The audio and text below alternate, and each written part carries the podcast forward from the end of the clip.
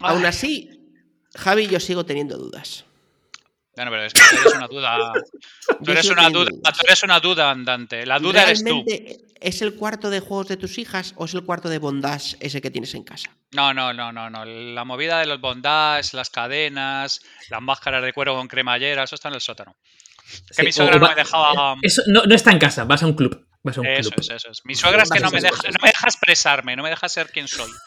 Y entonces, pues, tengo que ir a buscar. Me lo veo. En vez del club, el club de la lucha es el club del bondage. Y es Ahí. Javi que, que se auto hace cosas. Ahí, ahí, ahí. Dime consultor. ¡Pah! ¡Vamos! ¿Te, te imaginas? Dime auditor. ¡Dime dime cosas auditor. feas! ¡McKinsey! ¡Fas!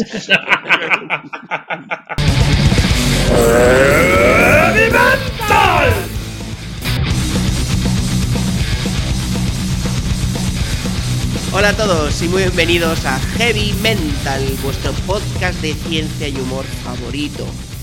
Ya sabemos que nos echabais de menos, es normal. Han pasado solo seis días y medio y ya estamos, bueno, casi siete de nuevo aquí con un capítulo por medio. Aunque vosotros no lo sabéis, nosotros en este tiempo no hemos hecho uno, hemos grabado tres. Pero bueno, eso ya os lo contamos otro, os lo contamos otro día. Surprise. Bueno, y como siempre, sospechosos habituales. David, Javi, ¿cómo estáis? ¿Qué tal, compañeros? ¿Qué pasa, motherfuckers? ¿Cómo andáis? Te veo, Javi, hoy, para los que no vean en YouTube, ¿eh? con el cuellito subido. Pareces un italiano de estos, de los de, de los del calcio, catenacho, ¿eh? No, no, no, no, no. A ver, tuve hilo turras sobre Irlanda y me ha dado por los jerseys de rugby y como es esa, esa pequeña cosa de intersección que hay entre lo que le gusta a mi mujer que lleve y lo que me gusta a mí, entonces pues eh, ahora estamos en Bueno, pleno- pues un día. Una intersección muy pequeñita. muy pequeña, un- absolutamente del tamaño de una uña. Es que se Es llaman como- calcetines. Calcetines. Eso es. Es como intersección de, de la música que me gusta a mí y la que le gusta a Mónica. Es muy pequeña Eh, y de eh, consenso. Exacto, eh, exacto, el consenso es System of a Down. Ese es el consenso. las negociaciones con un negociador del, del FBI de cuántico y cosas por el estilo. Sí, esa, Correcto, esa movida. correcto. Eso es cierto. Que por cierto, para el que le guste las movidas de las negociaciones, libro que os recomiendo a todos, no es coña, ¿eh? libro de verdad, que me lo recomendó Juanjo Carmena, mejor persona, gran profesional, Negotiations on the Edge. No, pero hay, hay- Buenísimo. hay- hay- es- eso está muy bien, pero hay uno que es el, El de Chris. Voss, tío. El de Chris Voss. El de Never Split the Pero Chris, Difference. ese es de el libro. joder, ¿qué, qué cojones Chris Voss? Never explain. Bueno, pero la, la han traducido a castellano como supera la barrera del no o algo así. O la Eh, barrera del no. Sí, como si lo han llamado eh, estudios de la vertiente láctea del hidrocanzálico. o sea, es- es Sí, pero- Split pero de Lo- toda la puta vida. Yo por intentar ayudar a la peña que lee en castellano. Mm, Gracias, Javi. Ningún colectivo sin ofensa. Correcto. Trrrr, capítulo 029. ¿Son los volcanes la furia de los demonios? Tsh, que se me había olvidado el... el tsh, el tsh. Yo Platillo. creo que cada vez es el en un sitio aleatorio. No sé si es Sí. o Y antes no decía 029, no decía 0 y ahora digo 0. Y es porque según llegamos me doy dando cuenta que algún día va a ser un 1.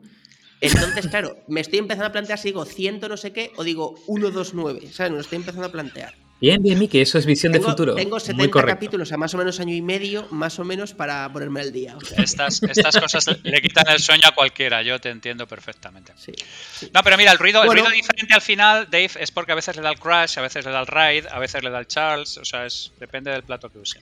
Correcto, A veces correcto. al, correcto. Chap- al Chaplin. A, ver, es. a veces, a veces Sí. al crack, a veces al crack, a veces le das a la coca, a veces le das al María. Depende de qué, le- qué le has dado antes, ¿no? Un saludo a los que toquen la batería de nuestros fans. Bueno, Ay, entonces, pregunta. ¿Son los volcanes la furia de los demonios? Bueno, como no podíamos ser menos, esta semana nos hemos vestido de vulcanólogos, hemos cogido nuestro mejor dron eh, que sea capaz de volar a 1100 gra- aguantar 1100 grados de temperatura en el aire y nos hemos ido a la fajana de La Palma para enterarnos qué marcha lleva el volcán ese, cómo, cómo, pues, qué, qué rollo se lleva, cómo va la vida y que nos cuente un poco. Y además, claro, tenemos aquí un local que como conoce bien la geografía, pues también que nos va a contar un poco pues, las historias que se cuecen por allí. Bueno, Mucha cuecen, fuerza, pues, mucha fuerza. Como hilo, Ya, tío. como hilo, ¿eh? Que se cuecen. Mucha fuerza a la gente de La Palma, tío, que hace falta. Eso es. Sí, por favor, si nos escucha alguien de La Palma, lo primero, que sepa que estamos con ellos. Lo segundo, que si hacemos algún chiste que es totalmente por el bien común. Y lo Que no se tercero- ofenda. Eso es. Y lo tercero, que nos mande un correíto para saber que, que nos escucha desde La Palma, que estaría guay saberlo. Eso vale, es. pues nada, eh, vamos primero con el primer tema. Dave, te voy a dar paso a ti como local. ¿Por qué a mí? ¿Por qué a Cuéntanos, mí? por- porque sí, porque sí, cuéntanos. eh, eh, Estatus de situación. ¿Cuál, cuál es el rollo y qué está pasando? Cuéntanos un poco. Luego ya de lo científico, de yo- los tipos de volcanes, que Javi se habrá leído siete libros, vamos con Javi. Correcto. Yo, a ver, yo. mm, estatus de situación. Eh, Bueno, a ni- ver, para, ni puta idea. para- no, no, pero digo, para no trasladar información que se va a quedar obsoleta, eh, yo lo que había, y, de hecho, aunque yo haya nacido en una isla volcánica, con un volcán bastante grande, que es el Teide, eh, no tengo ni puta idea de volcanes, tío. Y de hecho, tuve que hacer un research de exactamente, bueno, a ver, intuitivamente más o menos sabes cómo puede funcionar un volcán, pero yo empecé a sacar bastante información de exactamente, eh, pues, qué es un volcán, porque muchas veces nos imaginamos que un volcán es, no, esta, esta montañita que escupe lava, pero esa no es un volcán, es un tipo de volcán muy concreto. Eh, y claro, empecé a investigar y a cacharrear información, aparte de sacar un montón de información bastante curiosa, ¿vale? Relacionada con, con los volcanes. Entonces, no sé. mm, ah, por cierto, mm, super guay la- las presentaciones que hace la televisión canaria con realidad aumentada, eh, donde trae a vulcanólogos explicando exactamente cómo va todo, eh, las diferentes cortezas, cómo ha surgido, o sea, súper didáctico, me he flipado. De hecho, en un montón de me medios han citado... Las de, las de cerdo. Las de cerdo fritas, buenísimas. ¿What? ¿Las Cortezas. cortezas? Joder, Mike, me cago en la puta, tío. cago en la leche. No, no, pero muy guay, ¿eh? O sea, yo recomiendo que googleéis y busquéis ahí Televisión Canaria, eh, Volcán, AR, tal. Muy guapo las, las presentaciones, o sea, me, me han encantado. Vale, entonces, mm, no sé, o sea, yo puedo empezar a hablar de qué es esto de qué es un volcán y un poco de info al respecto. Entonces, Dale, dale, em, dale, dale. Luego ya yo le doy- yo le doy y ya me vais metiendo caña. Yo tengo que decir que no como otros mm, científicos o periodistas, yo no soy vulcanólogo, que he visto mucha peña en plan de, no, pues yo hablaba antes de, no sé, mm, tal, y ahora soy vulcanólogo. No tengo ni puta idea, pero eh, eh, lo típico, ¿no? Haces un research, investigas, profundizas y demás, ¿vale? Entonces, eh, lo primero es que es un volcán. ¿Vale? Entonces, un volcán no es esta montañita que lanza lava, ¿vale? Que tenemos como muy idealizada, ¿no? Sino básicamente un volcán es cualquier lugar en el planeta, ¿vale? Donde el material del interior, que, que su- suele ser eh, magma, básicamente, pues. ma- Magma, que por cierto es súper interesante porque lo vemos como, como roca fundida, pero tiene como. Digamos que está en un estado cuántico, en el sentido que es parcialmente líquido, parcialmente sólido parcialmente gaseoso. O sea, es una combinación de diferentes estadios, ¿no? Y tiene ese. bueno. El caso es, básicamente es eh, cualquier lugar en el planeta, ¿vale? Donde eh, el material que está principalmente en, en el núcleo, de alguna forma, emerge a la superficie del planeta. Y eso puede ocurrir de muchas maneras, visible, o puede estar, por ejemplo, pues yo qué sé, en el fondo del océano. Es decir, y no tiene por qué formarse eh, esa, esa forma que hay de, de montaña que escupe, ¿no? Em, cosas interesantes que, además empecé a, a tirar de ello. Em, básicamente, el, el- digamos que a más de 15 kilómetros de profundidad, a partir de ahí, ¿no? Eh, es lo que llamamos el manto de la Tierra. ¿Vale? Eh, más o menos la información es 4.600 millones de años y cuando se formó el planeta. Y digamos que en este núcleo, ¿vale? Hay una masa líquida gaseosa que está en diferentes estadios, que es el magma. Y que de alguna forma eh, atraviesa eh, diferentes capas, ¿vale? 160 millones de años las capas que están a 7 kilómetros por debajo, ¿vale? Y, y de alguna forma van como atravesando diferentes capas hasta que llega a la superficie y ahí, pues, hay una pregunta que me hacía, ¿por qué demonios hay una, eh, una erupción? ¿no? Porque todos los, volcanes, muchas veces la lava no sale de alguna forma bueno, con, esa, con esa fuerza. Y tiene que ver mucho que, ver, eh, mucho, que ver con la parte de gases, ¿vale? Los gases están disueltos. Entonces, digamos que los gases se mantienen en estado como disuelto, ¿vale? Eh, por la presión del, con, digamos, del confinamiento de la roca, ¿vale? Que es superior al, a la presión del vapor del gas. Y llega un punto donde el equilibrio se rompe y es cuando estalla, ¿no? Que es lo que, lo que hemos visto. Em, y, eso es básicamente un volcán, al final es de la parte del núcleo que va atravesando las diferentes eh, capas, eh, digamos la, parte de manto y la corteza terrestre, y que, eh, digamos, se ve, ya sea en un formato con menos erupción o un formato, como hemos visto en La Palma, que es una erupción bastante espectacular.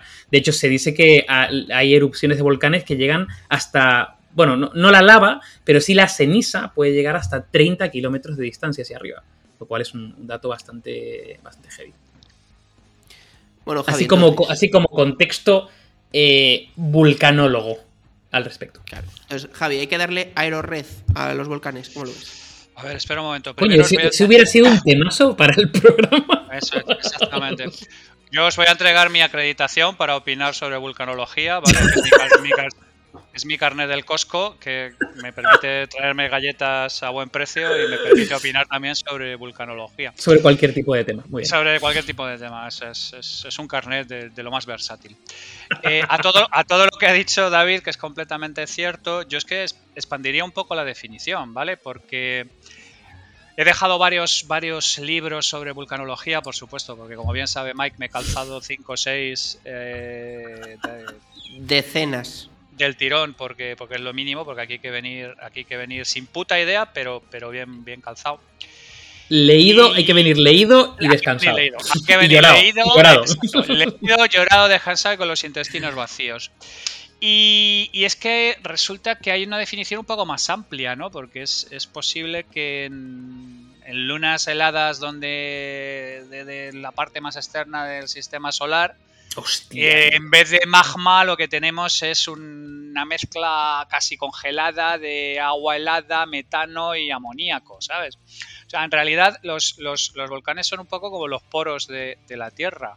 Son los sitios donde, donde, se producen los intercambios de calor, los, un poco el mecanismo de, refrigeración, por decir de alguna manera, de todo lo que de todo lo que tenemos, que es un tema absolutamente fascinante, porque claro, nosotros lo único que estamos viendo un poco es la parte más, más espectacular y la parte más trágica, por supuesto, pero, pero, mm, pero esto son cosas que ocurren, llevan ocurriendo históricamente y yo no sé cuánto tiempo tienen previsto que dure la erupción de Palma, pero yo he estado viendo las tiempos medios de erupciones y están entre 10, 15, 20 años lanzando, lanzando fiesta. Y es un tema, es un tema fascinante, es un tema fascinante.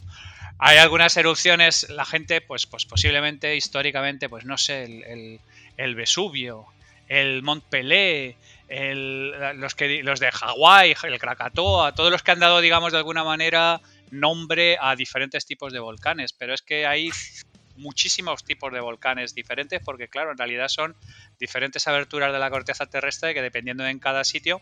Hay un Menda en Sudamérica, en México creo recordar que es que le salió un volcán en su campo de patatas. O sea, como si tú estás en un, yo qué sé, cultivando papas en, algún sitio y te sale un volcán en tu, en tu patio trasero.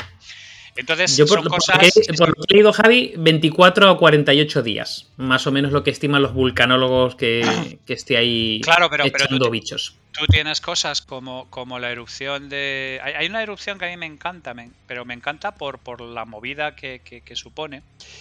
Que es la, una relativamente desconocida, que es la erupción que hubo en Montserrat que era una isla de ultramar del Reino Unido y cosas por el estilo. Y es que esto se tiró 20 años erupcionando y la capital que había allí, que se llamaba Plymouth, como la ciudad en Inglaterra, pues está cubierta en cenizas.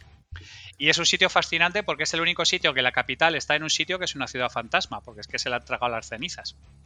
Entonces hay, hay 100.000 erupciones, cada erupción lleva aparejado una, una historia porque generalmente han tenido humanos cerca y ha habido algún carnaval al, respecto. Y varios de los libros que he estado recomendando, no solamente desde el punto de vista, hay, libros de vulcanología, ¿no? Y las técnicas y cómo se hacen y tal. Pero he recomendado varios libros que tienen que ver con la relación de los hombres y de la cultura humana con los volcanes. Porque tenemos una relación histórica absolutamente eh, fascinante con los volcanes.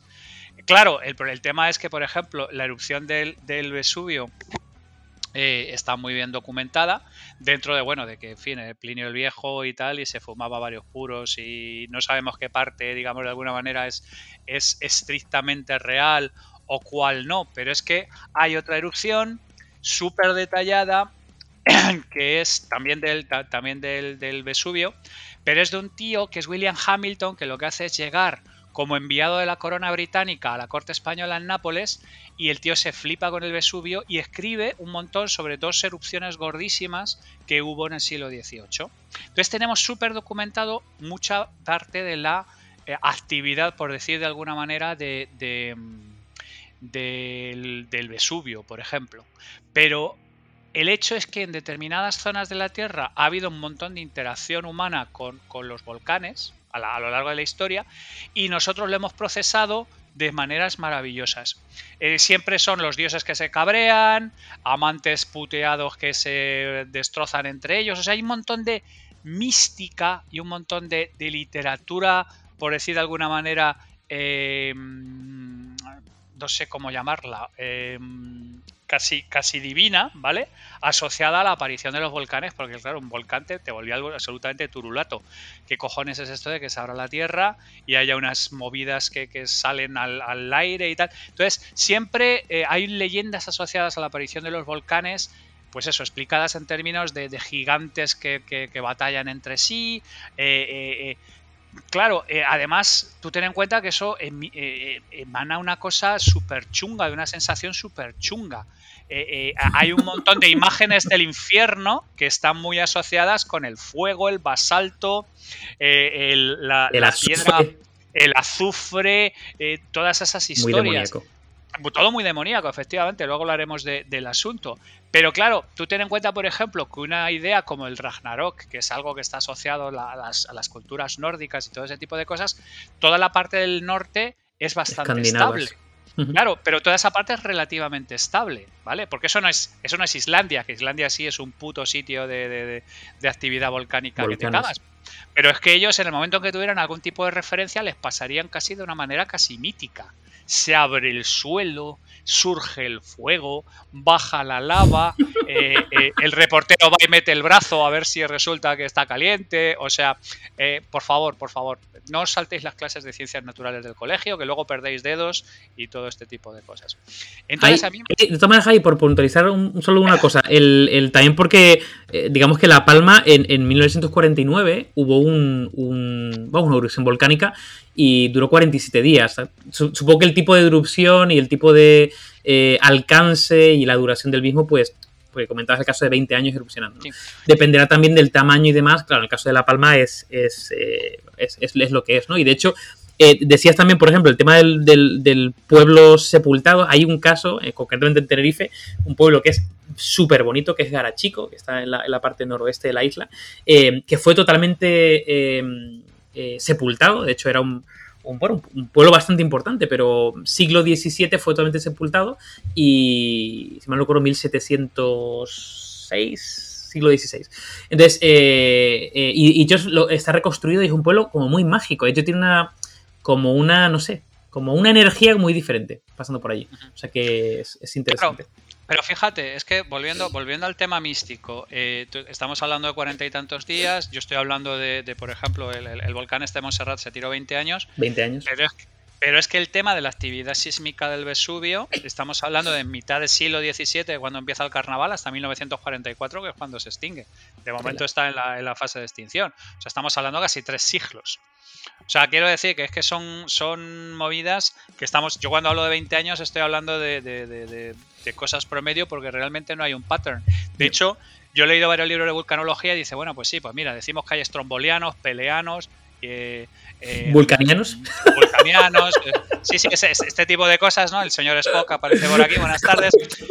Pero, pero en realidad, en realidad lo que dice el tío es que cada puto volcán es una puta historia. Entonces cada erupción prácticamente lleva su propia historia aparejada, que es por dónde se abre la piel de la Tierra y las características que hay. Y dependiendo de dónde se abra la piel de la Tierra, pues, pues te, produce una determinada fenomenología asociada. Y a mí me parece... Aquí el único que está contento, el único, es el alcalde del pueblo ese donde se está formando la, la zonita nueva, porque piensa que a 20 años el IBI de eso nos va a dar un pastizal. Bueno, hay Peña que está hablando que eso va a traer mucho turismo. A ver, que esto es una súper desgracia del copón, pero hay mucha gente que está pensando en eso, que dice, madre mía, chaval. No, a ver, a ver, esto, esto nos pone un poco. O sea, el tío dice, a tanto la hectárea le voy a sacar al año 7.000 kilos más de IBI. Es que esto, esto nos pone un poco eh, entre, eh, por decirlo de alguna manera, ante la auténtica dimensión del hombre dentro de lo que es la Tierra. O sea, está asociado a un montón de mega extinciones la aparición de actividad volcánica, incluido la, muerte del pérmico, cuando se fue a la mierda el 90 al 95% de las especies del planeta. Es que los volcanes están asociados, muchos vulcanólogos y muchos biólogos lo asocian a la generación de la vida, los volcanes submarinos. La aparición de aminoácidos básicos y cosas por el estilo y, digamos, circunstancias de experimentación similares a las que hizo Parín cuando, cuando probó la, formación de aminoácidos y cosas por el estilo, se dan en, volcanes submarinos, donde además hay eh, bacterias extremófilas, hay, hay, cosas absolutamente fascinantes. Entonces, lo que hablamos siempre, ¿no? Que la Tierra es que ni es buena ni es mala, sencillamente es indiferente. Nosotros somos gusanos que estamos ahí encima de la fiesta y, y cuando hay un carnaval de estos es que se lleva todo por delante. Luego nosotros, claro, como nuestros periodos temporales son cuando ha dejado de pasar durante 20 o 30 años, pues ya no hay problema, pues eso, construimos, hacemos campings en, en vaguadas de ríos y, metemos casas en, islas volcánicas y es que, claro, pasa, pues pasa muchas veces lo que pasa, es, es, lógico, es humano y, es una tragedia, pero, pero es entendible. De hecho, hay una, hay una crítica que yo he escuchado esta semana de un científico del Instituto Geográfico y Minero Nacional, ¿no? De, que, es un poco la organización que está ayudando a, ver la evolución del volcán en España y tal, que, depende del Ministerio de Industria y del CSIC y tal, una organización, oye, pues relativamente seria, ¿no? Que decía que al final tampoco hemos sido conscientes del, riesgo que realmente supone esto. Es decir, que sí, que cuando los volcanes están eh, bueno, pues latentes pero no activos, como está ahora, pues que jiji jaja construyó casas donde quiero y tal, ¿no? Pero que sabiendo que al final las Canarias son unas islas relativamente recientes y que de hecho cada una de las islas es los distintos la evolución de la distinta capa freática de magma, digámoslo así, ¿no? La distinta capa de, de, manto, según se ha ido moviendo, porque eso quiere decir la edad que han ido teniendo, porque van en ese orden. Oye, pues primero, eh, ¿cuál es la de la derecha del todo, David? Gran Canaria. No, eh, Gran Canaria es la segunda, ¿no? A ver, hijo de perra, ¿qué coño me estás contando, tío? La de la, isla de la derecha del todo, de Lanzarote, tío. Lanzarote, Lanzarote, pues entonces dice, la, más antigua es Lanzarote, luego Gran Canaria, luego no sé qué, luego Tenerife, y luego está el Hierro, y luego está La Palma y el Hierro, que son las últimas. Entonces, ¿qué pasa? ¿Ves? Entonces, ¿qué pasa? Que llega la CEO y la CEO se pone a joder a Javi, que si no lo veis en YouTube, os lo estáis perdiendo. Javi, tú sabes que luego le voy a tener que poner un tomate para no salir en YouTube, ¿no? Me parece bien, está clarísimo. Porque si no, tu mujer nos mata. Eso es, o un Pikachu o algo por el estilo. No, entonces, ¿qué sucede? Que la, más antigua, la más antigua, Mike, es Fuerteventura. Que está, está muy pegada a Lanzarote, pero no a la de todos.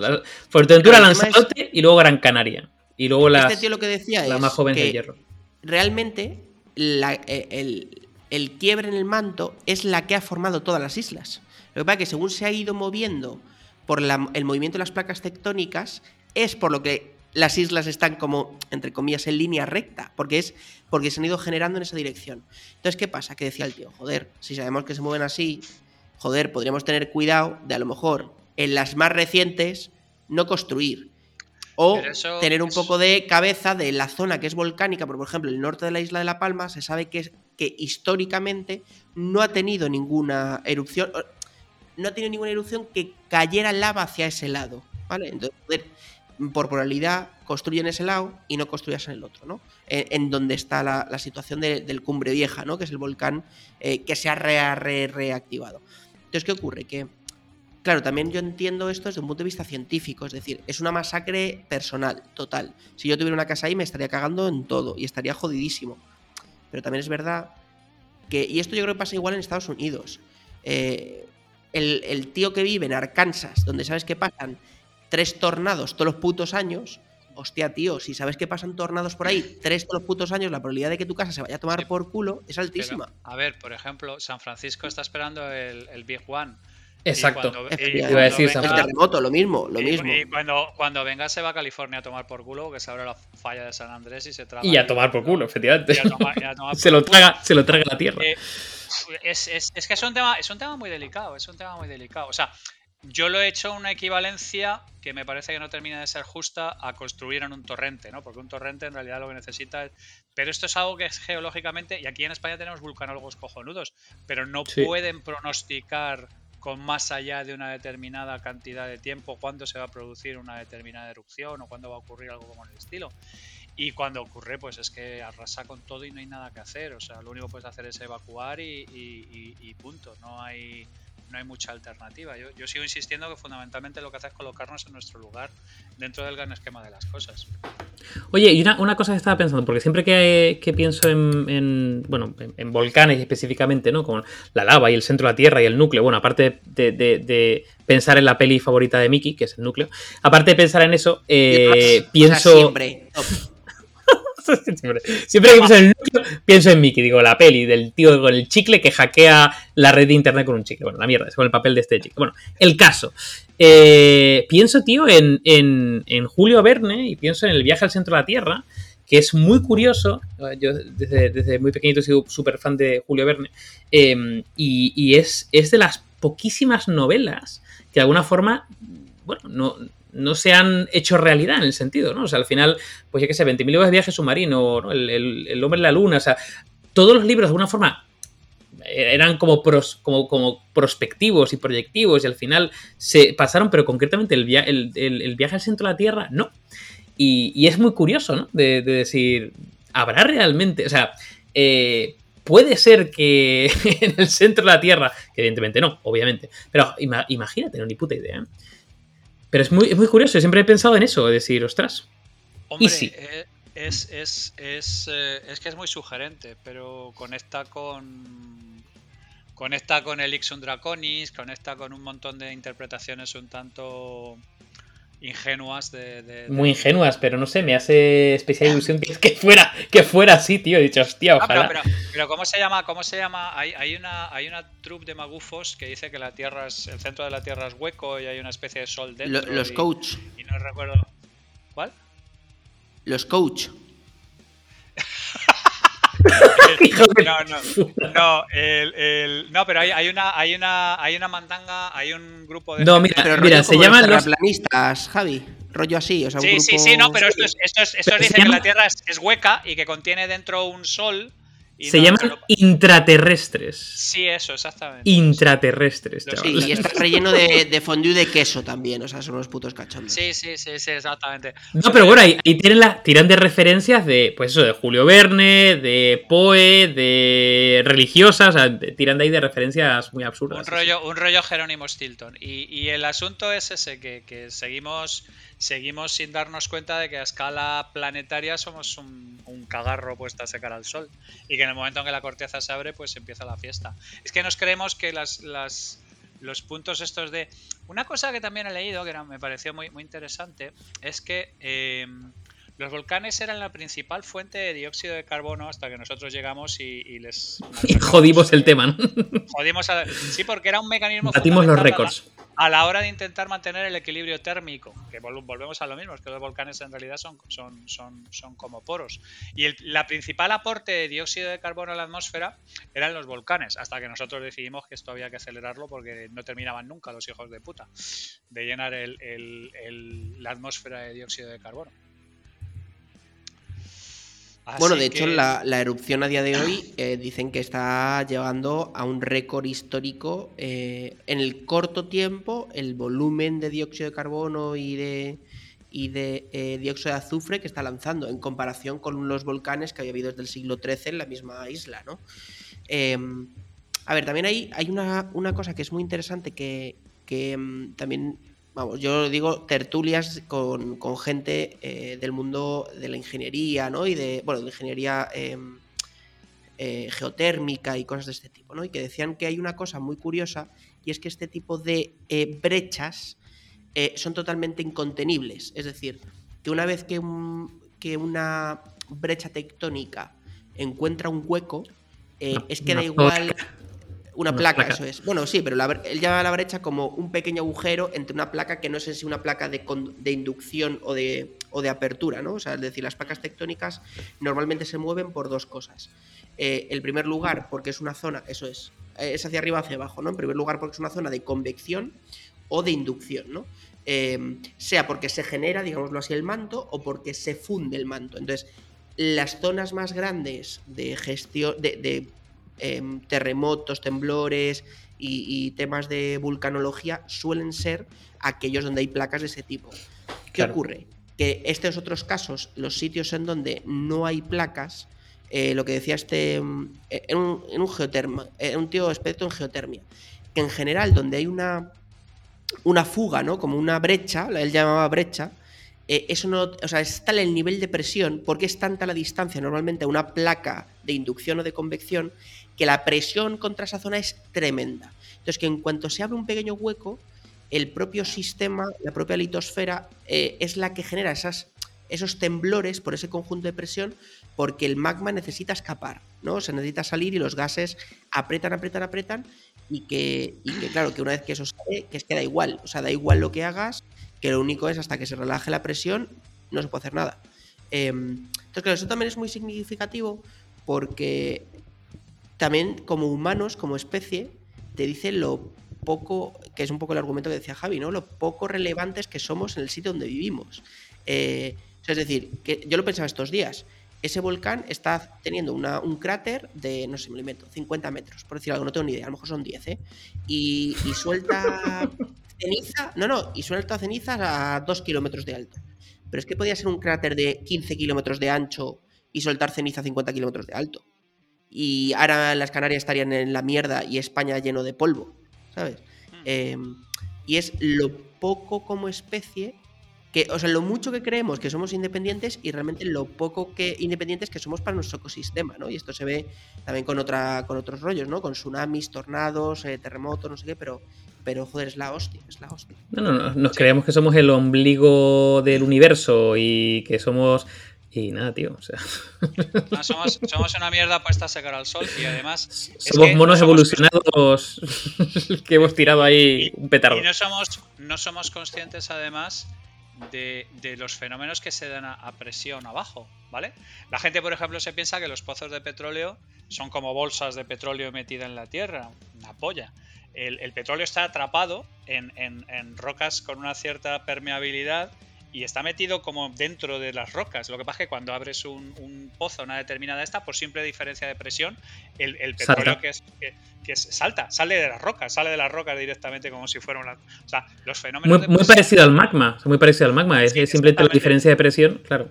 E, exactamente, exactamente. Entonces, además es que lo que se lanza son mil cosas, porque claro, entendemos el magma, entendemos el lava, pero joder, eh, los piroclastos, las, las, las, nieblas estas raras que es que son candentes. De hecho, lo que sepulta Pompeya y Herculano es, es la niebla esta de ceniza candente que te, que te hace cisco. Eh, eh, de hecho, la mayor parte de la gente en Pompeya y Herculano estaba muerta por asfixia antes de que les cubrieran las, las, las cenizas y les, y les rogaran. O sea, eh, la cantidad de cosas que salen ahí, la cantidad de diferentes historias que salen de ahí son, son de, superiores a, la peor película de, terror eh, cósmico que, os, que, podéis imaginar. Entonces es eso, es que alrededor de donde se producen estos puntos de, salida, pues es que es caos, devastación. Es que nos pensamos muchas veces que es algo como, yo que sé, no hay actividad volcánica, pues yo que sé, fumarolas o, o el geyser de Yellowstone o cosas por el estilo. No, no, no, no. Cuando hay una ruptura de presión de este tipo de cosas, lo que hay allí se va al carajo y a tomar viento. Eso sí que es actividad, eso sí que es terraformación. O bueno, de Yellowstone, ah, no sé si recordáis que hay varias películas también, porque se supone que Yellowstone es un gran cráter volcánico, todo el parque de Yellowstone. Eh, por eso ese nivel de vegetación y tal, porque dicen que hay una gran eh, cantidades de minerales y de tal que viene un poco de, históricamente de todo ese magma. Em, y de hecho yo recuerdo, no me, no me acuerdo, alguna peli de estas de serie B de la sexta de 2000 los domingos, eh, que era rollo, pues sí, que todo el parque de Yellowstone eh, petaba por los aires y flipabas lo que montaba, ¿no? Pero bueno, que eso sí que tiene una base científica, o sea, que sí que es un gran cráter de, volcán que supone que está en activo, o sea, está eh, eh, en, latente, ¿no? No en activo, en latente. Sí, sí, no, no, es que tú lo has comentado. Donde hay zonas de inducción y zonas de subducción, ahí hay carnaval. Se está moviendo muy lentamente el manto, pero en un momento dado se producen líneas de fuga y a partir de ahí pues, pues fiesta. De hecho hay muchísimos volcanes submarinos, lo que pasa es que no nos enteramos de la movida y, Claro. y ya, y ya os he dicho que han teorizado muchísimo que, que muchos de ellos podían ser fuente de la vida y que se podía haber originado Sí. allí. o sea Ahí la zona jodida es el Pacífico, ¿no? Siempre se ha dicho que la zona Sí, más sí. jodida es el Pacífico, la zona muy pegada o más de... em, la zona este de Japón, ¿no? Em, o cercana a la costa de, de Japón, de Corea. eh, Lo llaman, de hecho, de, de hecho, lo llaman el cinturón de fuego. El cinturón El de cinturón fuego es toda la parte esa de- del Pacífico, sí, sí. porque by the way, que hemos- componente-. No, que hay un componente también eh, que cuando esas placas tectónicas están eh, en esa zona de subducción, ¿no? Donde una placa se monta por debajo de la otra, dicen que es muy normal que si tú simplemente haces la formita, claro, tú vas metiendo, vas metiendo, vas metiendo, entonces la uña de la placa de arriba llega un momento que simplemente se levanta, ¿no? Entonces, ¿qué ocurre? Que ese levantar lo que genera son los putos tsunamis que hay en Japón y, bueno, los terremotos y los tsunamis, ¿no? Entonces, ¿qué pasa? Que depende del nivel de fuerza. Bueno, recordemos que el terremoto este gordo que hubo en Japón hace unos años llegó hasta Hawái, la ola, ¿sabes? O sea, que no es un rollo... Te iba a decir eso, eso y Godzilla. Godzilla también genera También, los también Godzilla es peor, Godzilla es peor, sería más Y- parda y- todavía. Y, y Motra, ¿cuál fue el primer, cuál fue el primer libro? ¿Habéis tenido algún libro que os haya molado sobre volcanes o, o era algo que visteis en ciencias naturales así de pasada y, y que os sumó bastante todo la minga?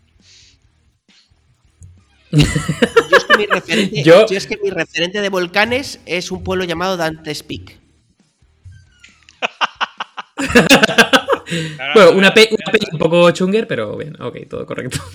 Pero ninguna, ninguna peli de catástrofes ni nada por el estilo, claro. Yo es que, yo es que soy gilipollas. El núcleo, así. el núcleo, Javi, si no lo has visto la tienes que ver. El núcleo, el núcleo. el núcleo. Volcano, Volcano, tío. Volcano yo recuerdo como peli, ¿no? Esta que era la, Claro, la no, de que a, mí, Jones. a mí me pasó, igu- igual que por ejemplo, eh, Dioses, Héroes y Tumbas fue lo que me llevó a fascinarme por la arqueología. Había un libro que se llamaba precisamente Volcanes, de, Peter Francis, y el tío lo que hace era como literatura. O sea, había una parte de vulcanología que se me escapaba un poco porque yo era relativamente jovencito, pero había una parte de literatura que era cojonudo. Y este tío, pues eso, describe al principio pues las, erupciones clásicas, ¿no? La de la del Vesubio en el, en el la de Plinio y tal antes de, antes de Cristo, en el 80 o así. Eh, la de Krakatoa, que esa fue en 1883, la de Montpellier, que esa fue en 1902, y es una como una especie de, de- de novela, y, y es eh, a mí me parecía absolutamente fascinante. Y no recuerdo qué editorial lo esto, pero era un libro chiquitín, era un libro de bolsillo, y era eso, como el Dioses, Héroes y Tumbas eh, para la arqueología, una especie de, de libros divulgativos. Eh, Qué guay. y Pero novelados. Sí, sí, pero novelados. Entonces, para muchos la entrada al mundo de los volcanes, y muchos vulcanólogos lo han dicho, de no, no, yo entré por el libro de Peter Francis que me, que me, que me volvió turuleto. Y lo que pasa es que aquí no había volcanes, macho. Pues hubiera habido, yo que sé, eh, no sé, me podría haber dado también por el Siroco por ahí. Y esos libros son cojonudos porque, porque son como, como, como narrados. O sea, Dioses, Tumbas y Sabios habla de, de la localización de, de Pompeya, creo recordar. O, eh, no me acuerdo, no, no, no, o no, ¿qué fue? Eh, un- un- una ciudad una ciudad mítica, no me acuerdo cuál fue, el descubrimiento de las ruinas de, de esa ciudad mítica en cuestión. Y es que te metía en la arqueología a saco. Pues este lo que hablaba era eso de, de erupciones clásicas y te lo contaba un poco en eh, novelado. y era, bueno. era, era la hostia, tío. Era completamente Yo, yo volcanes eh, más en pelis y bueno, claro, yo me crié entre, entre volcanes en el sentido de, de bueno, evidentemente aparte del Teide, yo el primer volcán que me llamó mucho la atención en La Palma fue el, es el cráter de la, de la caldera de Taburiente, que puede tener unos 8 kilómetros. Pero ese 9 erupcionó en de el diámetro. 50 o algo así también, ¿no? No, en el, en el, el que erupcionó en el 49, eh, si mal, vamos, si no me falla la, la memoria, es el mismo que está erupcionando ahora. Eh, Sí. Es el del volcán de San Juan. Ujú. De hecho, Eh, es que la la caldera de Taburiente, tú ves la isla, Javi, y es que es la mitad de la isla. Es decir, es que ya la propia forma del valle se quedó abierto. O sea, se ve en todo el centro, bueno, el centro norte de la isla y todo el hueco de por donde salía el magma. Es que era ¿Qué- qué está, acojonante. está, está inactivo, está dormido, está... Pues no lo sé, David, Yo ¿tú creo no, ina- inactivo, supongo. No, no, no tengo ni idea, pero inactivo. Sí, Esperamos que, es, eh, Javi, a lo mejor el tamaño del bicho es, no sé, una octava parte de la isla, ¿eh? Sí, o sea, sí. que es un bicho, por, lo que les decía que- antes. ¿Qué es lo que marca que esto sea un volcancito a que sea un troncho tan grande como toda la puta isla? ¿sabes? Eh, pues la presión, seguramente, si hubiera más presión, ¿Y- y más... cómo, cómo- cómo convivís vosotros con eso, eh, David? ¿O no? ¿Es algo a lo que no le dais eh, mayor importancia? ¿no? A ver, tenéis playas de arena negra, estáis rodeados, o sea, quiero decir, es- sois, sois un volcán puro y duro. Sí, o sea, a ver, yo la, yo la verdad que, no- vamos, ahí se, está totalmente normalizado. Es decir, cuando, cuando la gente va por primera vez a, Canarias y ve las, las arenas ¿no? negras, todo el mundo se sorprende, es como, hostia, no sé qué, tal", y, y el tipo de roca, y como te metes, yo qué sé, pues en, en, Timanfaya, por ejemplo, que es como meter, Lanzarote, que es como literalmente meterte en otro mundo, un mundo paralelo. Eh, la gente se sorprende mucho. Vamos, yo creo que en mi, en mi caso, y probablemente pues, para la mayor parte de los canarios que se ha criado con eso, lo, lo normalizas totalmente. Eh, sí que es cierto que, bueno, lo, lo valoras, ¿no? Te vas a Timanfaya y es una auténtica pasada, o si te vas, o las cañadas del Teide misma, o por ejemplo en mi caso, pues la caldera Tauriente fue lo que me marcó, dije yo, ostras, chaval. Eh, que estás dentro del cráter de un volcán y es como infinito, ¿no? No, no- no lo ves. Pero, pero yo creo que lo normalizas.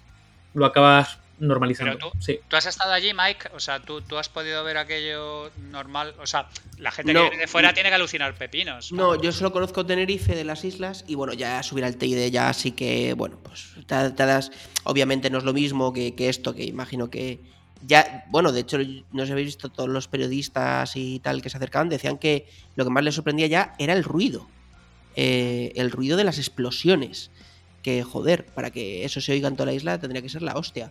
Pero, pero no, eh, pero bueno, el rollo ya de estar en Tenerife... eh, y subir al Teide y tal, te haces una idea de la magnitud de lo que puede ser un volcán. O sea, porque claro, es acojonante como eh, eso sube, sube, sube, sube, tira para arriba y de repente se empina, se empina y la magnitud, o sea, la magnitud, el, el tamaño es eh, brutal.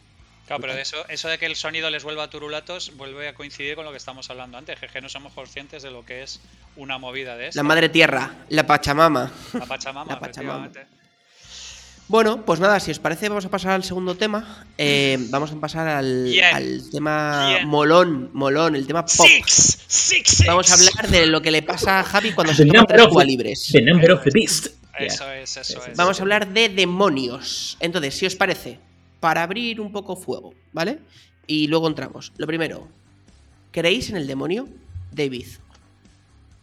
Hostia, chaval, menuda. Hombre, pregunta. joder, vamos a hablar de demonios y no cre- si no esperabas esa pregunta de inicio. A tío. ver, a ver, no, no, no, no, no, no, muy bien, muy bien, muy bien. O sea, eh, claro, creer en el demonio. O sea, Claro, para, para creer en el demonio tienes que creer seguramente. O sea, yo, yo creo, yo creo, yo creo en el mal.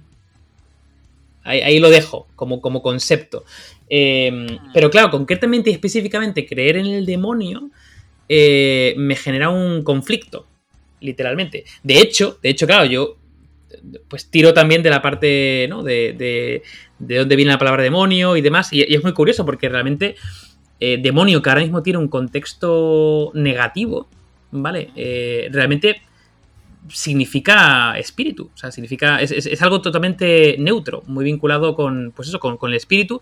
De hecho, en el capítulo anterior, en el episodio anterior, hablamos de mm, eudaimonia, ¿no? Que es... eh, que, que, que, que en sí lleva la palabra, de alguna forma, eh, demonio metida y, y bueno, no, no significa nada, ¿no? Es como ¿no? ser espiritual. dem- es decir, no, no, no, no tiene absolutamente nada que ver con, con eso. Lo que pasa es que eh, poco a poco se le ha dado como espíritu impuro, ¿no? Se le ha dado como un matiz diferente en cómo, en cómo ha evolucionado. Em, dicho esto, yo no creo específicamente en los demonios, ni creo específicamente en el diablo, específicamente ya religión católica popó. El, el demonio, ¿no? que muchas veces está vinculado con el diablo ya ejemplificado en un ente, ¿no? Porque están los demonios y luego está el demonio, diablo. Eh, no, no creo. Creo en el mal, pero no creo en ninguno de estos bichos. Por lo tanto, ya podemos coger derivadas. Tampoco creo en el exorcismo, ni en las posesiones. Eh, no, no creo nada de esto. Javi, ¿crees en el demonio? Yo creo mucho. No hables que- de tu suegra, ¿eh? Que te veo. No, no, no, no. Mi suegra es una. Un beso, suegri. Eh, yo creo en Dave Demonio, el guitarra de Gigatron. Es- Yo, eh, Muy O sea, no crees en los demonios. No, no, no, creo, no. No, pero, pero a ver, vamos a ver. eh, aquí es que estoy jodido, porque claro, si no me he leído 200 libros del tema, no me he leído ninguno. Es un tema fascinante, es un tema que me fascina. Brutal. Recomiéndanos algún libro para la audiencia que quiera aprender un poquito más del demonio. Hay, hay, hay, hay, muchísimos. Hay uno, por ejemplo, que a mí me gusta mucho, que es, eh, se llama, está, está en, la- en las listas de esto, que se llama Demon Lovers, que habla fundamentalmente de eh, la base y el sustento de las cazas de brujas, ¿vale? Y viene a decir una cosa que a mí me pareció cojonudo, que es que la gente que, que empezó con el tema de las cazas de brujas, por ejemplo, ¿sabéis de dónde viene el tema de Walpurgis? La noche de Walpurgis. No. No. Pues es una, una bruja que, que- que quemaron en el siglo XVI que se llamaba Walpurga. Y a partir de ahí empezaron con la movida. Eh, toda la gente que estaba metida ahí no son inquisidores tipo. Ber- no eran is- inquisidores tipo. eh, esa es la tesis de este libro, ¿vale? No eran inquisidores tipo Bernardo Gui, tíos cerrados, tíos eh, súper eh, cabeza cuadrada y cosas por el estilo, no. El tema está en que empezó a haber las primeras crisis de fe fuertes fueron en el siglo XIV y en el siglo XV, ¿no? Cuando empezaba la gente a pensar que, bueno, que, que fenomenal, pero que igual esto es un- una tomada de pelo de putísima madre. Y entonces, muchas de las cosas que hubo con temas de brujería fue relacionado con, con- con- con el silogismo que se había creado Dave. ¿Vale? Oye, si yo creo en el demonio, que es un tema mucho más chungo, porque otra de las tesis que hay es que la gente estaba tan jodida en la Edad Media y la pasaba tan puta, y tenía tantas posibilidades de morir de 200 maneras diferentes, que más que pensar en Dios, la gente pensaba en el demonio. La gente pensaba en cómo esquivar al demonio más que cómo llegar a Dios. Claro. ¿vale? Porque su- vida era una mierda. El bastante- miedo, el, miedo potencia mucho más que, el, que la promesa futura la- de la felicidad. eh, Bueno, pero esto es, esto es como las campañas electorales. ¿Cuál es el principal eh, elemento tractor, como diría Javi, que le encanta esa palabra, tractor, eh, eh, para el voto, Yo- para el voto en cualquier, mm, da igual el país, da igual el voto, el Pero- miedo, pero es que el el- miedo el miedo- ante el contrario. El miedo mueve la política y mueve los anuncios de Securitas Direct. No, si el miedo es un, es un, es un, También. es un driver absolutamente brutal. Pero aquí era fascinante porque esta gente lo que ocurre es que tenían crisis de fe o las noches jura del alma, como decía San Juan de la Cruz, y lo que decían es, joder, mira, no podemos probar que existe Dios, pero si probamos que existe el diablo, aplicando el silogismo inverso, llegamos a la idea de que existe Dios.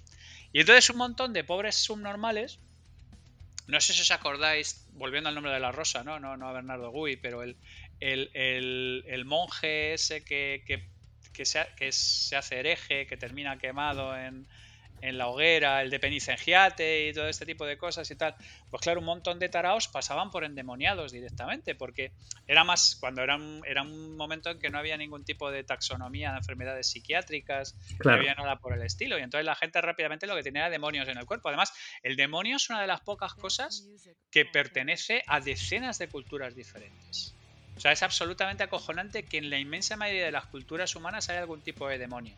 Que en el fondo viene a ser una representación del mal que hablaba. Eso de- que te iba a decir, representación del mal, correcto. Pero claro, es que empieza a Es la personificación que le damos a ese sentimiento, ¿no? Como, como Claro, humanos. Sí, sí, sí, sí, es una especie de, de tangibilización de esa serie de conceptos abstractos que. Y entonces es más fácil decir que está el, el- el- el demonio de, de la envidia o el demonio de las almorranas sangrantes, que digamos de alguna manera eh, eh, adjudicar. Pero tú vas a Japón, por ejemplo, y Japón tiene un panteón de demonios De la que hostia, sí. alucinas. que totalmente. alucinas el panteón que tiene. Entonces, es una manifestación humana fa- fabulosa, fabulosa, alrededor de la cual se han tejido algunos de los acontecimientos más, mar- más maravillosos que hay. Entonces, yo no creo en los demonios, pero, pero es que me fascinan brutalmente porque me- me- me- me parecen eh, eh, al- una manifestación humana eh, absolutamente fascinante.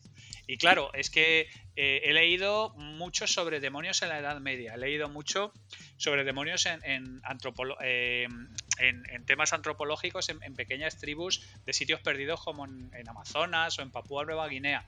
He leído mucho sobre demonios en Japón, he leído mucho Ahí, sobre exorcismos. ahí Javi, ahí Javi eh, por curiosidad. Bueno, espérate, vamos a preguntar primero a Mike, luego te pregunto. Eh, tú, Mike, Sí, sí, sí. ¿Crees en el demonio? ¿O en los demonios? Sí. Se te corta, creo, tío. No, no. No, no. Ah, Ha dicho sí. sí. Ha dicho sí. Ha dicho sí, y- punto. Punto, sí, Sí, punto. sí. Hostia, Sí, desarrolla, o desarrolla. sea, yo sí creo que hay un ente maligno. Eh, no sé si tiene cuernos, si no, si lo que sea. Yo sí creo que hay un ente maligno. Sí creo. No sé si es un ente etéreo, si es un ente astral, si es un ente... No lo sé. Pero yo sí creo que hay un, un mal.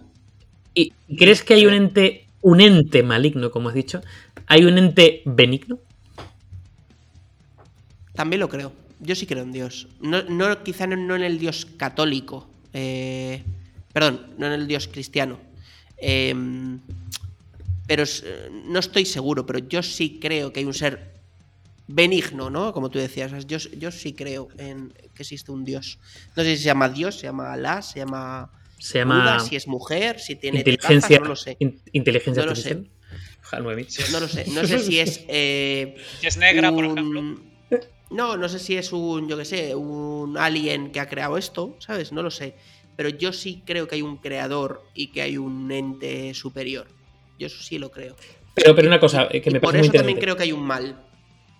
Pero si hay mal, hay bien, o sea, me refiero, no mal y bien, evidentemente, sino hay entes, ¿no? Entes benignos, entes. ¿También eh, crees en este. eh, en esta promesa futura de hacer el bien? Y no te digo que vayas al cielo canónico cristiano, pero ¿crees en esto? O sea, o- ¿qué, qué- qué hacen, ¿qué hacen estos entes buenos y malos aquí por el mundo de Dios? Ay, a ver, es una pregunta compleja, porque incluso tiene, una pregunta filosófica de reencarnación, purgatorio. O sea, tiene una pregunta, o sea, yo creo que es un espíritu, alma, ¿no? Em, yo no creo en, la, en el enfoque religioso habitual. Podemos ir también al ejemplo musulmán.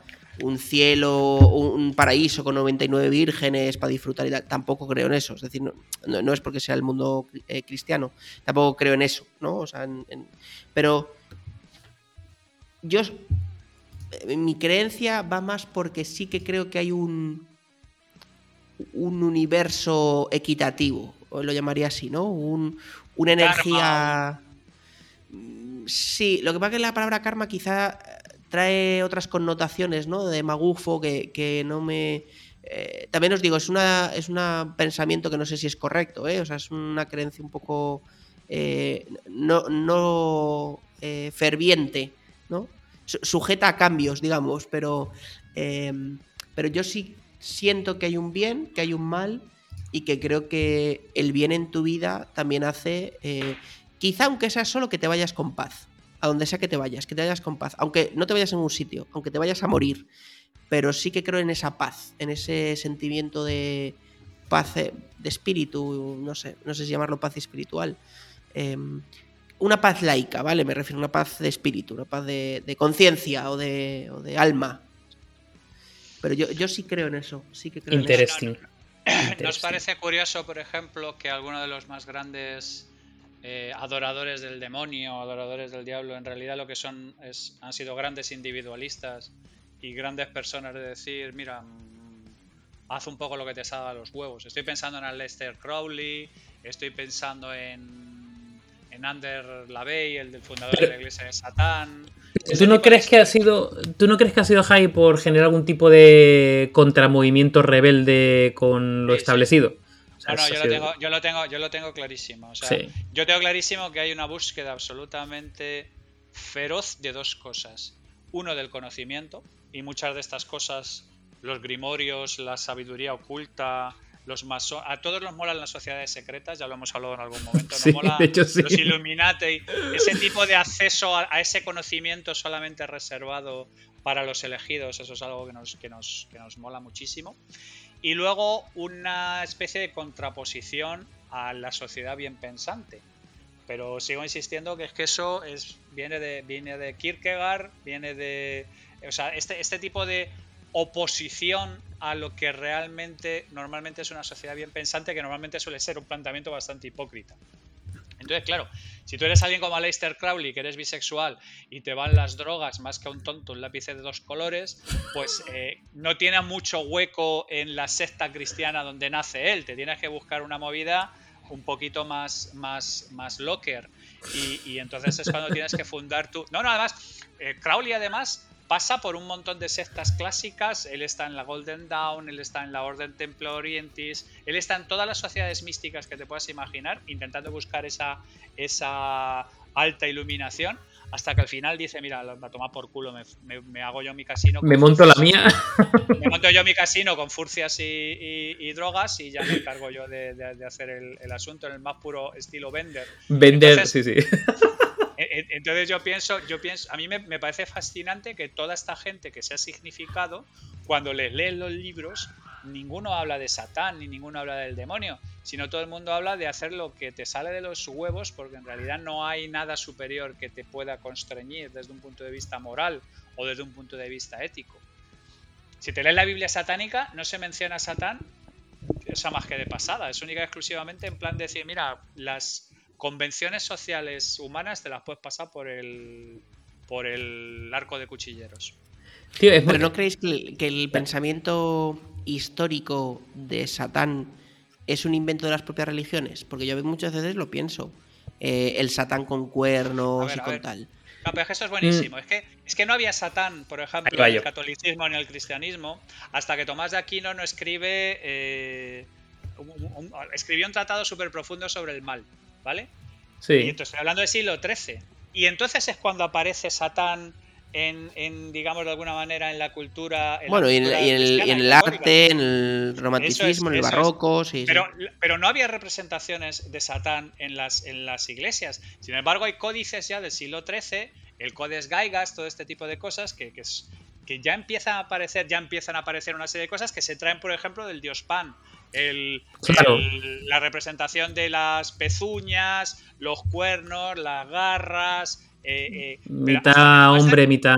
Mitad hombre, mitad, eh, mitad bestia, pero hasta que Tomás de Aquino no se mete con el mal, digamos de alguna manera, y lo taxonomiza contra el mal, el catolicismo y el cristianismo, no, la figura de Satán era casi marginal. Era más lo que decía Dave, alguien que tocaba un poco las pelotas, pero no era la encarnación del mal absoluto. Total. Yo, de hecho, yo estuve tirando y llegué, y llegué a, las, a las fuentes que dices tú, Javi, de, de que al final los cristianos, vamos, los primeros siglos del cristianismo, Em, digamos que veían los dioses paganos, que eran como los dioses rivales, ¿no? De los contrarios, como encarnaciones del mal. Y, de alguna forma, de hecho, las primeras. Em, el primer arte, en este caso, bueno, vinculado con el, cristianismo, con la religión, se, parecía mucho al, dios Pan. Eh, de hecho, venía con algunas representaciones, hay muchas que no tenía cuernos, era azul, había otro como otro tipo de cosas. Y fue realmente Edad Media cuando empezaron ya a decir, tenemos que aquí generar un monstruo, ¿no? Para generar terror absoluto, para que la gente deje de pecar y tal, ¿no? Y generaron ya ese, ¿no? Ese bicho que poco a poco fue mutando, porque al final parecía más un dragón, literalmente, con las primeras interpretaciones eh, recogidas en, el arte, era como una especie de dragón, y poco a poco fue mutando, mantuvo los cuernos, mantuvo las alas, garras. lo, más parecido a todo eso era la bestia que sale en el Apocalipsis. Exacto. que el Apocalipsis es un libro que no encaja mucho en la Biblia porque es una fumada completa, pero encaja, encaja mucho más dentro de un libro que salió de la Biblia en un momento dado, que es el libro de Enoch. ¿Vale? No sé si habéis hablado, no, sé si habéis oído hablar de él y tal. Cuéntanos, cuéntanos de eso, que es interesante. no. A Leicester Crowley se, se, o sea, muchas de la gente que, que, pertenecían a sectas, digamos, ocultistas, digamos que de alguna manera decían que traían eh, sabiduría enoquiana. Y Enoch es un libro que desaparece de la Biblia, pero está, por ejemplo, en los pergaminos del Mar Muerto y está en varios sitios. Y hace parecer al Apocalipsis eh, eh, una, un, cuento de, un cuento de Roald Dahl. O sea, es, una sobrada absolutamente metafórica. Bueno, pero esto. Esto viene, Javi, que hay muchos evangelios apócrifos efectivamente encontrados en las cuevas del Qumran, que son las del Mar Muerto, en donde se dicen que hay una versión muy diferente de muchas cosas de la época judeo-cristiana, ¿no? Ya no solo eh, de la vida de Cristo, sino también de los años anteriores. Eh, de cómo era Herodes, ¿no? Que digámoslo así, que por ejemplo fue uno de los precursores también del, judaísmo y demás, ¿no? Pero es que son, em, son, historias fascinantes, porque por ejemplo, buena parte de lo que ahí están en los manuscritos del Mar Muerto son cosas que vienen de los esenios, que es otra secta que se escinde de los judíos porque quiere sus propios casinos y sus propias putas. de hecho, aquí, aquí hay un rollo, y es que la, cuando llegan los. Em, los romanos con Tito y Vespasiano, ¿vale? En el siglo I a, a Jerusalén y hacen una destrucción masiva del templo, parece que justo en ese momento es donde hay una gran destrucción también de mm, documentos o, información acerca de un montón de, estes, eh, de, este tipo de ritos, ¿no? Eh, porque claro, para los romanos, los dioses romanos eran lo más, pues el del vino, el de la juerga y el de, pues ya sabéis, ¿no? Y el Baco y Ares, no sé pero los, romanos se lo levantan todo a los griegos. Por eso digo, se lo ocurra, les cambian el nombre y se lo levantan el panteón. Ya está. El, el tema es que, claro, ellos bueno, como eran los romanos en esa época, ¿no? Conquistadores eran destructores. Bueno, de hecho fue lo que hicieron con el Templo de Jerusalén. Era, oye, yo llego y me fundo aquí lo que haga falta y para adelante, ¿no? Entonces, yo creo que ahí también puede que haya un misticismo y, yo creo que hay cosas como lo de las cuevas del Qumran, los evangelios apócrifos, un montón de información que se encuentra y demás. Pero también es verdad que hay hechos históricos como este u otros que demuestran que sí que había ciertas tradiciones ocultistas, ¿no? Eh, o ciertas tradiciones eh, malignas en vez de benignas, ¿no? Como puede ser cualquier otro tipo de religión, eh, sea la cristiana, la judía, sea la musulmana o, la sintoísta. Es que siempre ha habido una mística que tiene que ver con, con, con un mecanismo parecido al de la venta del alma al diablo que además ha permanecido incólume durante un, en un montón de sitios, en un montón de culturas, se llega a acuerdos con el diablo o con los diablos o con quien sea, y generalmente además el tema termina mal, o sea, hay una moraleja implícita. Vender mi alma al diablo, ¿no? Lo de las pelis. Exacto, sí, pero es algo que, que a ver, es algo que, viene, o sea, eh, eh, Robert Johnson, por ejemplo, el guitarrista de blues, se supone que vendió su alma al diablo en un cruce de caminos. O sea, es algo que trajeron los africanos de África, que trasladaron a, Estados Unidos y o sea, que la tradición de vender el alma a un poder superior y abrazar el mal, joder, es que está en Fausto, está en... esa especie de pacto para saltarse las reglas está en, en, todas las culturas también. Y generalmente el tema termina mal. O sea, hay una moraleja ahí implícita también que, bueno, tú puedes intentar ir por un atajo.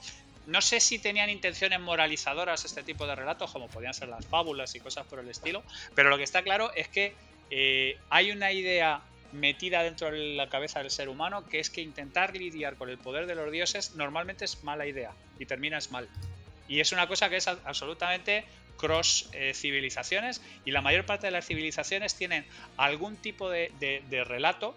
Por ejemplo, no sé si habéis leído Sinué el egipcio o si habéis leído todo este tipo de cosas, que son cosas teóricamente de, raterillos del Cairo y cosas por el estilo. Pues el que intenta mediar con Konshu, el que intenta ir con Horus, el que intenta tocar los cojones, generalmente termina mal. Y luego están los pistachos de dioses, porque el propio Crowley intenta estar en contacto con varios dioses egipcios antes, de montarse su casino y con furcias, eh, prueba con los dioses egipcios, prueba con las órdenes templarias, prueba con... O sea, hay una especie como de pistacho general de deidades que a mí también me parece fascinante cómo la gente puede creer sin ningún problema en, en, Horus y en, no sé, qué deciros, en, cualquier deidad animista o, cualquier cosa por el estilo. Entonces, es, es una cosa muy curiosa la permeabilidad de panteones. Por ejemplo, lo que tú hablas, ¿por qué los romanos cogen todo el jodido panteón griego?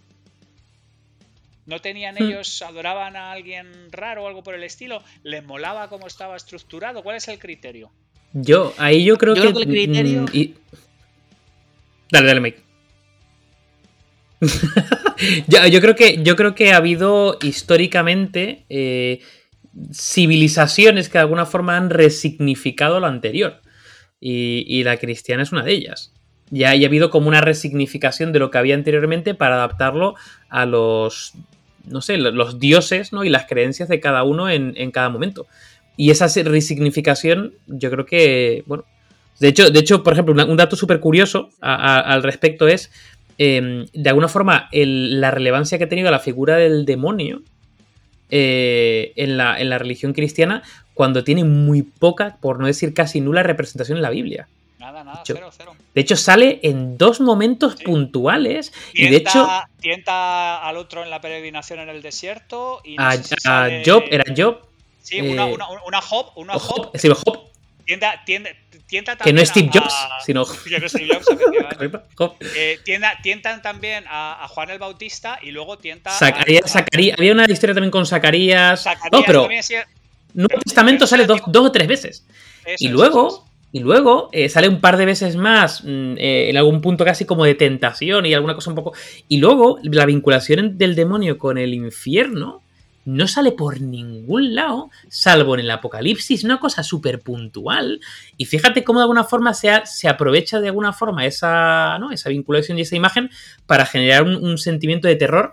Y, y, yo sinceramente creo que la vinculación de Satán, el diablo, el demonio con el infierno viene de probablemente de rollo Hades y el inframundo y una resignificación de todo eso. O sea, que ha habido como diferentes batiburrillos o, Ella, por ejemplo, que también eh, está allí en el inframundo con sus muertos y todo este tipo de movidas.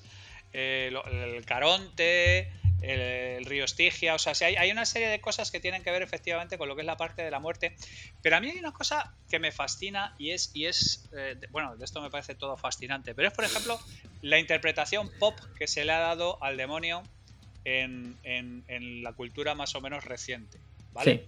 Yo me leí, por ejemplo, yo me leí la profecía en libro mucho antes de, verla en película. yo vi la peli, tío, y. Pues yo tendría 8. Nos arrollamos. Bueno. Claro, yo, yo, tendría 8 o 9 años, porque ya os dije cómo llegaban los libros a mi casa. Mi padre iba, compraba por metros y ahí... O sea, te leíste la profecía de Damien con ocho años, tío. La profecía y la profecía 2, que eran dos libros. El primero... Así has, así has leído. Así has, hecho un, tío. ¿Has hecho un cálculo alguna vez de cuántos libros te has leído? No, menos, menos que Sánchez Dragó, seguro, porque, porque cuando eres gilipollas puedes decir la cifra. Sí, también habrás violado a menos niñas, pero yo qué sé, era por tener una idea. Sí, bueno, sí, pero eso son cosas travesuras. Travesuras de, retrasado mental. No, a lo que iba, a lo que iba, a lo que iba. A mí me dejó turulato el libro. Vale, tampoco es que no era un libro, pero insisto, es que mi padre cogía Normal, y, un libro de la pesca de la trucha al curricán y otro de. O sea, quiero decir que es que ahí caía lo que caía. Y a mí ese libro me dejó turulato. Turulato. Y luego vi la peli, la peli está fenomenal pero qué coño, yo ya el libro me lo sabía de izquierda a derecha, adelante a atrás y estaba más acojonado que la hostia, lo pasé muy mal durante mucho tiempo. En el segundo ya venía la foto de la peli, porque la peli se había hecho más o menos por aquella época, con el niño con la gorra y todo eso, que era, te, morías, te morías vivo, pero ya te hablaban de Mejido, ya te hablaban de las siete dagas de, O sea, ya hablaban de una serie de cosas que venían de la tradición judía de, de luchar contra el diablo, ¿vale? Ya te hablaban de, la, de la, la etapa esta donde, de Armagedón, donde se iba a producir el Armagedón. Había una conexión fortísima con un montón de rituales que, son, que eran, eran clásicos. Y en realidad, la peli y la novela es el traslado de ese tipo de cosas a un entorno moderno, con, con una pareja más o menos normal y qué es lo que... De hecho está guay que lo cruces con la mitología, porque el, en la mitología griega los demonios eran eh, humanos convertidos por los dioses para llevar malas noticias a los humanos. Eh, entonces tiene un componente molón que un poco lo, ese misticismo que tú dices, ¿no? De mezclarlo con la mitología, porque realmente para los griegos, o en la mitología griega viene un poco por ahí. Eran, claro, los dioses al final eran el Olimpo, ¿no? Era lo, lo chachiguay, ¿no? Eh, que era un poco, oye, pues todo el mundo quiere ser un dios, un semidios, ¿no? Y los demonios eran, pues, acólitos de los dioses para traer el mal, ¿no? Cuando ellos se enfadaban o lo que sea, ¿no? Entonces, Em, claro, ahí también. No sé, yo, creo que es un artilugio que las distintas sociedades se han ido montando y hemos ido engrandeciendo para eh, meter miedo, ¿no? Para meter miedo y para sugestionar y, Pero no, tiene por qué ser, no, tiene que ser terror puro como Satán. Por ejemplo, ¿cómo se llamaba la peli esta de estudio Ghibli que, que habla de la, la chica esta que el viaje de Chihiro. No, no, no. Gulliver. los viajes de Gulliver. Sí, los viajes de Marsans. Eh, la peli esta que es la chica que sus padres se convierten en cerdos porque entra en una en un pueblo fantasma y ahí se convierte en, entra en una casa de baños y la casa de baños está llena de demonios. Y los demonios son... El viaje de Chihiro, ¿no? El viaje de Chihiro. Sí, tío. Sí, sí, seguro, seguro, sí. E-, efectivamente. Entonces, ahí ves tú cómo los japoneses representan los demonios y hay demonios que representan la polución, por ejemplo. O demonios que representan... O sea, culturalmente los demonios están totalmente asociados a cómo es la, sociedad en cuestión. Y nosotros, por la razón que fuera, en el siglo XIII, yo, digo, a partir de que aparece esto de Tomás de Aquinos, nosotros nos creamos un Satán que es más malo que pegar a un padre y un hijo de la grandísima puta y, chungo de cojones, ¿sabes? Y yo creo que tiene que ver precisamente con, con cómo hemos evolucionado culturalmente, porque los demonios en la mayor parte de los sitios son más o menos traviesos, son más o menos tocapelotas, son más o menos intimidantes, pero no son esta encarnación del mal puro como es en el, en el, en el arquetipo eh, cristiano. Claro, hay una vinculación de generación de miedo. Porque es que en otras, ya te digo, en, por ejemplo, en la egipcia, claro que se puede asociar, digamos, a Anubis probablemente, ¿no? Que el dios de los muertos y demás, pero claro, es el dios de los muertos y de la vida siguiente. Es decir, y ya está, no pasa nada.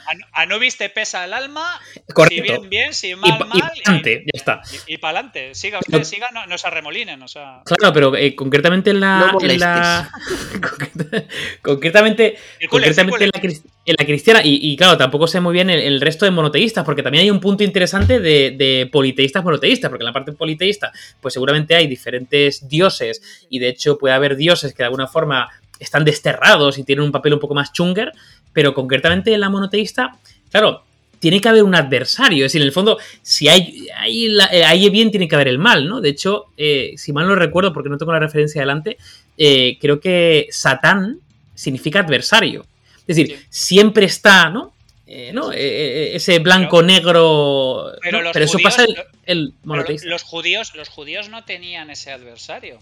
Estaba Yahvé y los que no creían en Yahvé, que adoraban eh, becerros de oro o, adoraban botas viejas, pero, pero estaban equivocados, pero no había una especie de contrapoder. ¿Sabes? No, había un contrapoder a Yahvé, porque era el único y era el de verdad, y todos los demás eran cifórrias a los que la gente le hacían sacrificios, y ya está. Lo que hablaba antes Mike de, del dios de la maldad absoluta a, los que los consultores de McKinsey sacrifican bebés. Eh, eh, ese, es, un tema de, no sé, es, es casi una creación muy particular nuestra. Pero, tío, eh, generada, si generada. Mm. Si mal no recuerdo, y lo estoy buscando ahora sobre la marcha, porque si no, no. Creo que en el. en la. En la digamos que el folclore, en la, en la cultura judía, había un espíritu maligno equivalente al demonio, que además podía poseer a la gente y les dominaba, que se llamaba. Era algo así como. Dibuk. La piedra. Dibuk. Exactamente, D-Book. Es el espíritu maligno que va a poseer. de hecho, hay, una, editorial de cómics española que se llama D-Books, ah, porque habla de eso. Pero es un ah. papel menor, ¿sabes? Sí, ver, quizá no ha tenido tanta. No, pero es que eh, es, lo que te digo, súper curioso el papel y el rol que ha tenido eh, ese espíritu maligno en la religión católica, probablemente promovido a partir de la Edad Media para generar una especie como de temor absoluto eh, para no pecar y, y con la. ¿no? Cuando vas a ir al infierno. Y, luego la cultura popular, la cultura popular que acompaña todo eso. Eh, de frases, de dichos, de refranes. Eh, y luego de películas, de libros, lo que decía Javi, ¿no? Mogollón de literatura. Eh, no sé, alguna peli que a vosotros os mole del mundo esotérico del demonio. Joder, hay, muchísimas. mira, toda, la, toda la línea de, de, de Conjuring, o sea, los de Warren, o sea, la verdad que son súper buenas pelis, tío. O sea, súper buenas pelis. Eh, por ejemplo, El Exorcista, que la gente se ha tomado a coña. De hecho, yo, el, el, el, Director's Cut, que lo pusieron en el cine. Claro, porque la, original es del 70 y 73, 74. Algo así. Eh, cuando Tubular, Verse es del 73, sale en el pues, mismo año. Pues sí, efectivamente, porque ahí está Michael Field con el tema. Pues eh, eh, yo fui a verla al cine y la peña se descojonaba. Pero, de hecho, lo que has dicho tú, Javi, del tema del libro con la portada. Claro, yo de pequeño, no, no de súper pequeño, pero bueno, no sé, nueve años, no sé, diez años, yo leí El Exorcista el libro antes de ver la peli y porque me llamó mucho la portada, que se veía la escena de la, de la tía como levitando en la, en la edición que tenía. La, portada original era el cura bajo una farola. Fue en la calle. De la calle, efectivamente. Bueno, que es la, es la, carátula de la peli. Pero en este caso había un fotograma de la peli y me, y me llamó tanto la atención que lo leí. Me cagué, tío. De, hecho, de hecho, recuerdo perfectamente en casa ver eso y luego los renglones torcidos de Dios de tu cuarto Luca de Tera, tío, que también me lo leí y fue como. Eh, me traumaticé. Así que de, tío. Así que de. Bueno, chavales, si os parece, vamos a ir cerrando, así que vamos a hacer la pregunta final. ¿Son los volcanes, David, la furia de los demonios? Yo diría que a lo mejor, no sé, hace 2000 años puede ser que hubiese esa creencia. Yo no creo en ello. No creo que sea la furia de los demonios, a no ser que haya una especie como de, no sé, rollo panteísta donde el demonio, hay, hay como espíritus en la naturaleza que pueden, pero no. Conclusión, no. Punto. Como, como tú antes, Mike. No, punto. En tu caso sí, punto.